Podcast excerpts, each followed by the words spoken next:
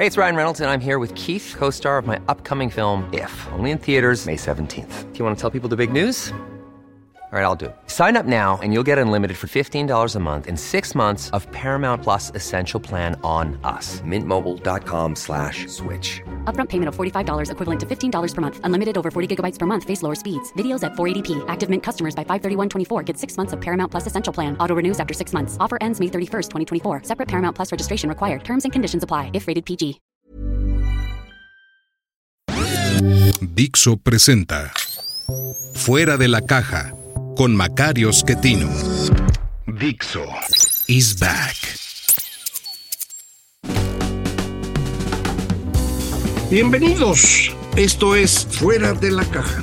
Yo soy Macario Schettino y le agradezco mucho que me escuche en esta revisión de lo ocurrido en la semana que termina el 28 de enero, el día en el que estoy grabando para usted.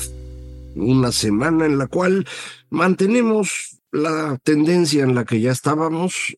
Todo indica que el presidente percibe que las cosas no van tan bien como ellos dicen y sus seguidores eh, repiten y por lo tanto nos va a ofrecer pues una nueva idea acerca de cómo destruir al país el próximo lunes 5 de febrero reformas que en principio aparentemente van en el rumbo de acabar con los órganos autónomos de gobierno, no todos. El Banco de México e INEGI aparentemente no están en la mira, pero todos los demás sí los quieren borrar ya por completo. Y también una reforma a las pensiones para que una persona pueda jubilarse con el 100% del salario que tenía en el momento que decidió jubilarse. Esto segundo es claramente algo imposible. Lo ofrece López Obrador con la idea de que todos los demás le digan que no y entonces decir que, bueno, pues ya ven, los fifís no quieren que ustedes vivan sin trabajar y así deberían vivir.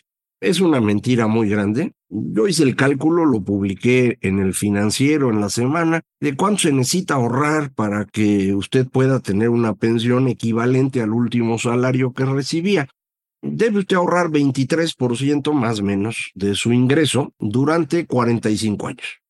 Es el ahorro nada más para el retiro. ¿eh? Si usted además quiere comprarse una casa, un coche o quiere guardar para la educación de sus hijos, esos son otros ahorros que tiene que hacer aparte. Es nada más para el retiro, este 23%. Es una cantidad muy grande. Y por eso en ninguna parte del mundo existe esto. No hay una jubilación que tenga una tasa de reemplazo de 100% para la generalidad de las personas. En muchos lugares se hace una diferencia para que quien gana menos, pues ese sí se le pueda dar 100% a través de algún subsidio. Pero para la generalidad, pues está bien difícil. Ya hicimos una reforma a las pensiones que va a permitir movernos del 6%, 6 y fracción, que se ahorraba, al 15%. Esto es una gran reforma. 15% es una cantidad muy buena. Con eso alcanza usted a tener una tasa de reemplazo de 70%, que me parece extraordinario. Usted deja de trabajar y al día siguiente recibe el 70% de lo que antes recibía, sin hacer nada. Hombre, pues es una maravilla considerando además que hoy usted puede jubilarse a los 65 años y seguir vivo 20 años más. Entonces, 20 años con ese tipo de salario, pues a mí me parece una muy buena cosa. ¿Quiere usted que sea más? Es muy fácil, ahorre. Ahora, el problema que tenemos no solo es que el ahorro es considerable, ahorrar 23%, insisto, además de comprar la casa y el coche y la educación de los hijos y pagar impuestos, pues no está nada sencillo muchísimas personas no les alcanza para ahorrar eso. Hay quien dice, pues sí, pero que lo pague la empresa que te contrata. Pues al final es lo mismo. Los economistas hablamos de un concepto que se llama incidencia, es decir, quién a final de cuentas acaba pagando alguna decisión. Se usa mucho para los impuestos. Si usted pone un impuesto a, no sé, la leche o el chocolate o los eh, gansitos, ¿quién lo paga? Pues mucha gente dice, lo va a pagar la empresa. Pues no, la empresa va a moverle el precio lo suficiente para que usted lo pague. Usted no lo quiere pagar, pues deja de consumir. Dependiendo del tipo de producto, eh, hay algunos en los que pues, simplemente no hay manera de dejar de consumir. Estos se llaman productos con demanda inelástica. Es el caso de todos los vicios, ¿no? El alcohol, el tabaco, podría usted incluir ahí el chocolate y el azúcar, pero normalmente no lo suman. De todas las cosas que la gente quiere consumir de cualquier forma, la gasolina misma, porque pues está bien difícil dejar de utilizarla, tiene uno que trasladar. Entonces, a esos bienes es a los que el gobierno les pone un impuesto adicional a lo normal. En México este impuesto se llama impuesto especial a la producción y servicios y van directamente a los productos en los que las personas pues no van a cambiar de opinión, van a seguir consumiendo. De manera que a final de cuentas usted paga el impuesto. Bueno, en el caso de la pensión es lo mismo. Dice, no, pues en realidad lo va a pagar la empresa. La empresa lo paga, pero para sus cuentas, el costo de un trabajador no es el salario que el trabajador recibe, sino ese salario más lo que le pagas al Seguro Social y lo que le pagas al Infonavit y el impuesto a la nómina, que ahora es muy frecuente en muchos estados. Todo eso forma parte del costo de una persona. Y por eso las empresas le cuidan mucho a quién van a contratar, porque pues, les va a costar una lana. Si usted recibe 100 pesos de sueldo, para la empresa eso puede costar 140, 150 o 200 pesos, depende de las prestaciones que usted tenga. Pues la empresa va a cuidar mucho a quién contrata y a quién no. Y para eso pues, hacen uso de varios procedimientos que no son exactamente legales, pero se usan periodos de entrenamiento sirven no tanto para entrenarlo a usted como para medirle si realmente es usted una buena contratación o no, porque en el momento que lo contraten, tiene usted estos costos que no son menores, más los tres meses de liquidación en caso que usted se vaya, más 12 o 20 días por año, lo que sea que está considerando la empresa, de manera pues que el que paga al final es el trabajador. Si las empresas tienen que dar más dinero para la pensión, pues van a cuidar más a quien contrata. Entonces ocurre un fenómeno que aquí hemos comentado otras veces y yo lo he escrito en varios libros. Estas leyes laborales que defienden el empleo, lo que producen es desempleo. Si usted ya tiene trabajo, pues lo van a defender las leyes. Pero si usted no tiene, pues las leyes van a hacer que usted no tenga trabajo. Y esto se reproduce en un fenómeno que para México es muy importante y específicamente para el tema de pensiones. Una persona en México no trabaja 45 años con el mismo empleador. Trabaja un rato en una empresa y luego se sale para poner un changarrito de tamales y luego consigue una chamba en el gobierno municipal y de ahí otra empresa lo invita. Y entonces ya tuvo usted varios formas de contratación, digámoslo así. Eh, gracias a la reforma que López Obrador ahora critica, ya se puede uno mover entre el sector público y el privado. En la ley anterior, la que a mí me toca, ley 73, eso no se podía hacer. Y entonces el periodo que yo trabajé en el Colegio de México y en el gobierno de la Ciudad de México, esos años pues están perdidos. No puedo hacer nada para que me lo sumen a mi pensión del Seguro Social, que es donde tengo semanas importantes acumuladas. Entonces, pues perdí ese cachito. Para que eso no ocurriera, la reforma de Afores permite que uno se mueva entre el sector público y el privado, pero no tiene algún mecanismo para el periodo que usted está en la informalidad. Entonces usted tendría que ahorrar durante ese tiempo la cantidad que normalmente le pagaban en la FORE, la tendría usted que poner de su bolsa. Son pocos los mexicanos que lo hacen, deberían hacerlo, porque eso les permitiría tener un retiro más decente. Pero me imagino que para muchos no es algo simple y para muchos más creo que ni siquiera se les ocurre la idea. Entonces no acumulan las semanas necesarias para conseguir un buen retiro. Eh, entonces, la idea de que uno pueda retirarse con 100% en una tasa de reemplazo de 100% es absurda, eso no se puede hacer. Eh, el obsobrador no es que lo quiera hacer, lo quiere usar para pelearse con los demás y decir, miren, yo sí me preocupo por los pobres.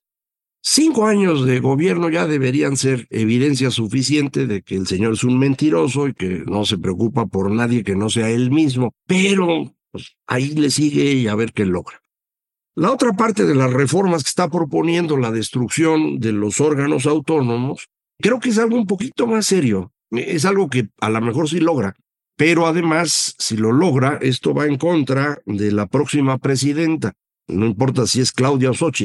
Quien llegue no va a tener ya instrumentos para gobernar. Ya López Obrador destruyó prácticamente todo el funcionamiento del gobierno. En el gabinete, las secretarías, usted ni siquiera recuerda el nombre de los secretarios de Estado. Por una razón, no están trabajando, no hacen nada es irrelevante su existencia. Bueno, pues eso significa que quien llegue le va a costar un trabajo enorme volver a empezar a, mover estas secretarías.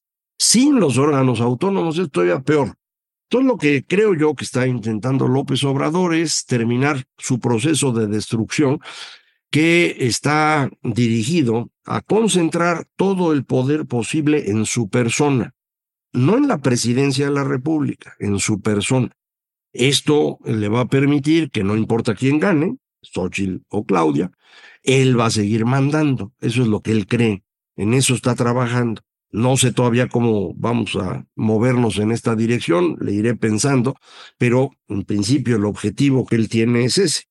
Esto es una medida populista, destruir los caminos de intermediación entre la ciudadanía y el poder pagará con eso convertirse en un líder que habla directamente con esta cosa que él inventó, que es el pueblo. Y con eso, pues, puede él manipular lo que ocurre en la política. Es un problema serio porque concentrar el poder en una persona implica que todo el funcionamiento del Estado va a depender de que esa persona esté viva. Eh, y todas las personas se mueren tarde o temprano. Y cuando se mueren, ¿qué hacemos? ¿Cómo heredas eso? En estados donde se ha logrado que quien está en el poder un tiempo amplio construya una red de sucesión, pues esto medio se resuelve. Pero a López ya no le dio tiempo. No es joven, no está en las mejores condiciones de salud. Eh, yo espero que siga vivo muchos años, la verdad, pero eh, es un riesgo. Y en el momento que falte, ¿cómo se va a controlar?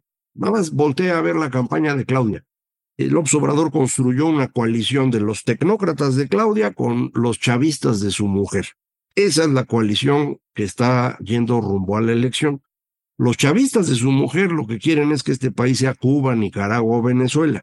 Se ve clarísimo en los libros de texto, eh, lo puede usted ver en varios de los personajes que están allá a su alrededor, el Fisgón, Paco Ignacio Taibo, eh, Jade Kolpolevsky, que a veces se aparece todavía por ahí, Martí Batres mismo, la candidata en la Ciudad de México, Clara Brugada, esos son radicales del corte bolivariano, chavista, lo que usted quiera. Pero Claudia Sheinbaum trae otro grupo, ¿no? Sus tecnócratas, en donde venía también su candidato, el señor García Harfush, que no pudo poner, pero que ahí la anda acompañando en los eventos, como para que se vea que hay equilibrio. Bueno, ¿qué van a hacer en este grupo? Conforme López Obrador pierda la posibilidad de mantener todo en sus manos. No está nada sencillo. Entonces, bueno, ahí hay un tema para preocuparse. El otro tema, evidentemente, que tiene que ver con las pensiones, es el tema del populismo económico. Este gobierno ha sido un gobierno populista, también en lo económico. Muchos colegas han insistido en que es muy responsable en materia fiscal. Eso es un cuentazo. Nunca lo fue. Primero saquearon fondos y fideicomisos, cancelaron el aeropuerto de la ciudad, con eso generaron una deuda del gobierno de 320 mil millones de pesos, a la que le sumaron 160 mil millones más para construir el aeropuerto Felipe Ángeles, que no sirve para nada, y luego otros 500 mil millones de pesos en dos bocas, y en el tren al menos llevan 500 mil y nomás tienen la primera mitad. Yo creo que ya no terminaron, pero si quisieran terminar, se llevan al menos otros 500 mil millones de pesos para un tren mediocre. No estamos hablando de trenes de alta velocidad o maglev, no, no, no. Es un tren chafita y aún así evaporaron 500 mil millones de pesos. Esa cantidad la ha quemado en Pemex cada año. Entonces, ¿por qué me dicen que es responsable? No, no lo es. No hemos tenido una crisis profunda porque tuvo mucha suerte López. La pandemia, que él dijo me cayó como anillo al dedo, efectivamente le dio dos años de plazo para poder administrar este proceso. Y él cree que con esos dos años le va a alcanzar para llegar seguro a la elección y con un poco de suerte hasta el último día de su mandato, el 30 de septiembre de este año. Piensa que no va a haber crisis en ese lapso. Todo está listo para que tengamos un ajuste bastante duro en materia fiscal sobre todo. El tipo de cambio, ya sabe usted, no lo definimos en México, es un asunto que tiene que ver con perspectivas internacionales. Eh, no estamos moviendo cómo se mueve el euro exactamente ahorita, pero arrancamos en una posición privilegiada, digámoslo así, porque en la primera mitad de 2022, hasta octubre de 2022, la tasa de interés en México era tan elevada que nosotros no tuvimos ajuste, mientras que el euro se depreciaba. Ahora que el euro se aprecia, pues el peso también. Y por eso de 20 nos fuimos a 17 pesos por dólar. El movimiento razonable era estar en 23 y moverse a 20, pero no ocurrió así por las altas tasas de interés en México entre enero y octubre de 2022.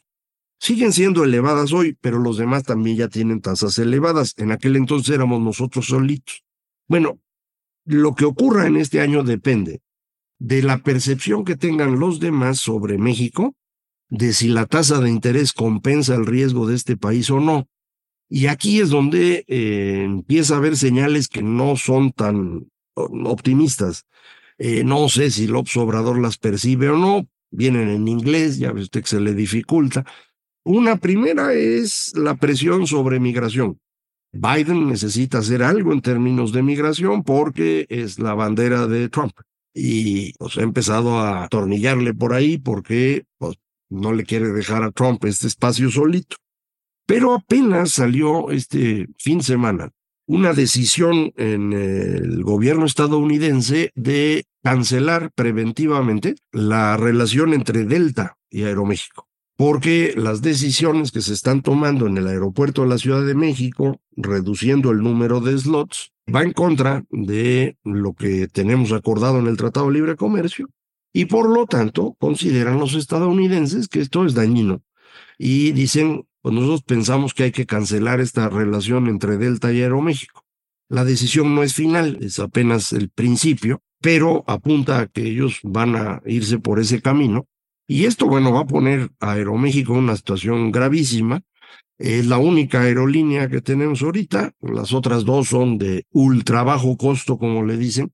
Volaris y Viva Aerobús funcionan y todo, pero son muy baratitas. Y Mexicana, hombre, está volando con un pasajero por avión. Es una estupidez, pero pues, son las que hace López. Entonces, yo no sé si les va a dar tiempo o no. Ellos están seguros que sí mis colegas no solo están seguros de que sí les da tiempo, sino muchos de ellos creen que después el gobierno de Claudia va a ser una maravilla. Yo ya no entiendo mucho a mis colegas, pero pues supongo que ellos sí entenderán lo que dicen, sino que lo expliquen, ¿verdad? Vamos a ver qué ocurre, pero me parece que se le están complicando las cosas al observador mucho más de lo que él esperaría. Él estaba confiado en su suerte, una suerte inmensa, lo de la pandemia de veras en términos económicos una suerte para él, y él cree que hoy también va a tener suerte y que la va a librar. Eh, estar jugando a la suerte con el destino del país no es una brillante idea. Eh, lo hizo Salinas, ¿de acuerdo? Y antes de él lo hizo López Portillo y lo hizo Echeverría, y todos ellos terminaron muy mal. Eh, vamos a ver qué le pasa al actual, pero lo que no le quede duda a ustedes, está jugando con el futuro y si le va bien, la crisis va a ocurrir después de que él se vaya, va a culpar al nuevo gobierno y usted va a pagar. Si no le va bien, la crisis va a ocurrir ahorita y usted va a pagar. O sea que al final, usted paga. Es como a la pirinola, igualito, pero con mala suerte. Vamos a seguir platicando de esto. Muchísimas gracias. Esto fue Fuera de la Caja.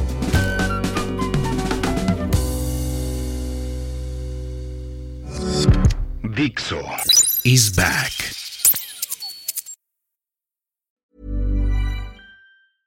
Imagine Imagine the softest sheets you've ever felt. Now imagine them getting even softer over time. That's what you'll feel with Bowl and Branch's organic cotton sheets. In a recent customer survey, 96% replied that Bowl and Branch sheets get softer with every wash. Start getting your best night's sleep in these sheets that get softer and softer for years to come. Try their sheets with a 30-night guarantee. Plus, get 15% off your first order at bowlandbranch.com. Code BUTTERY. Exclusions apply. See site for details.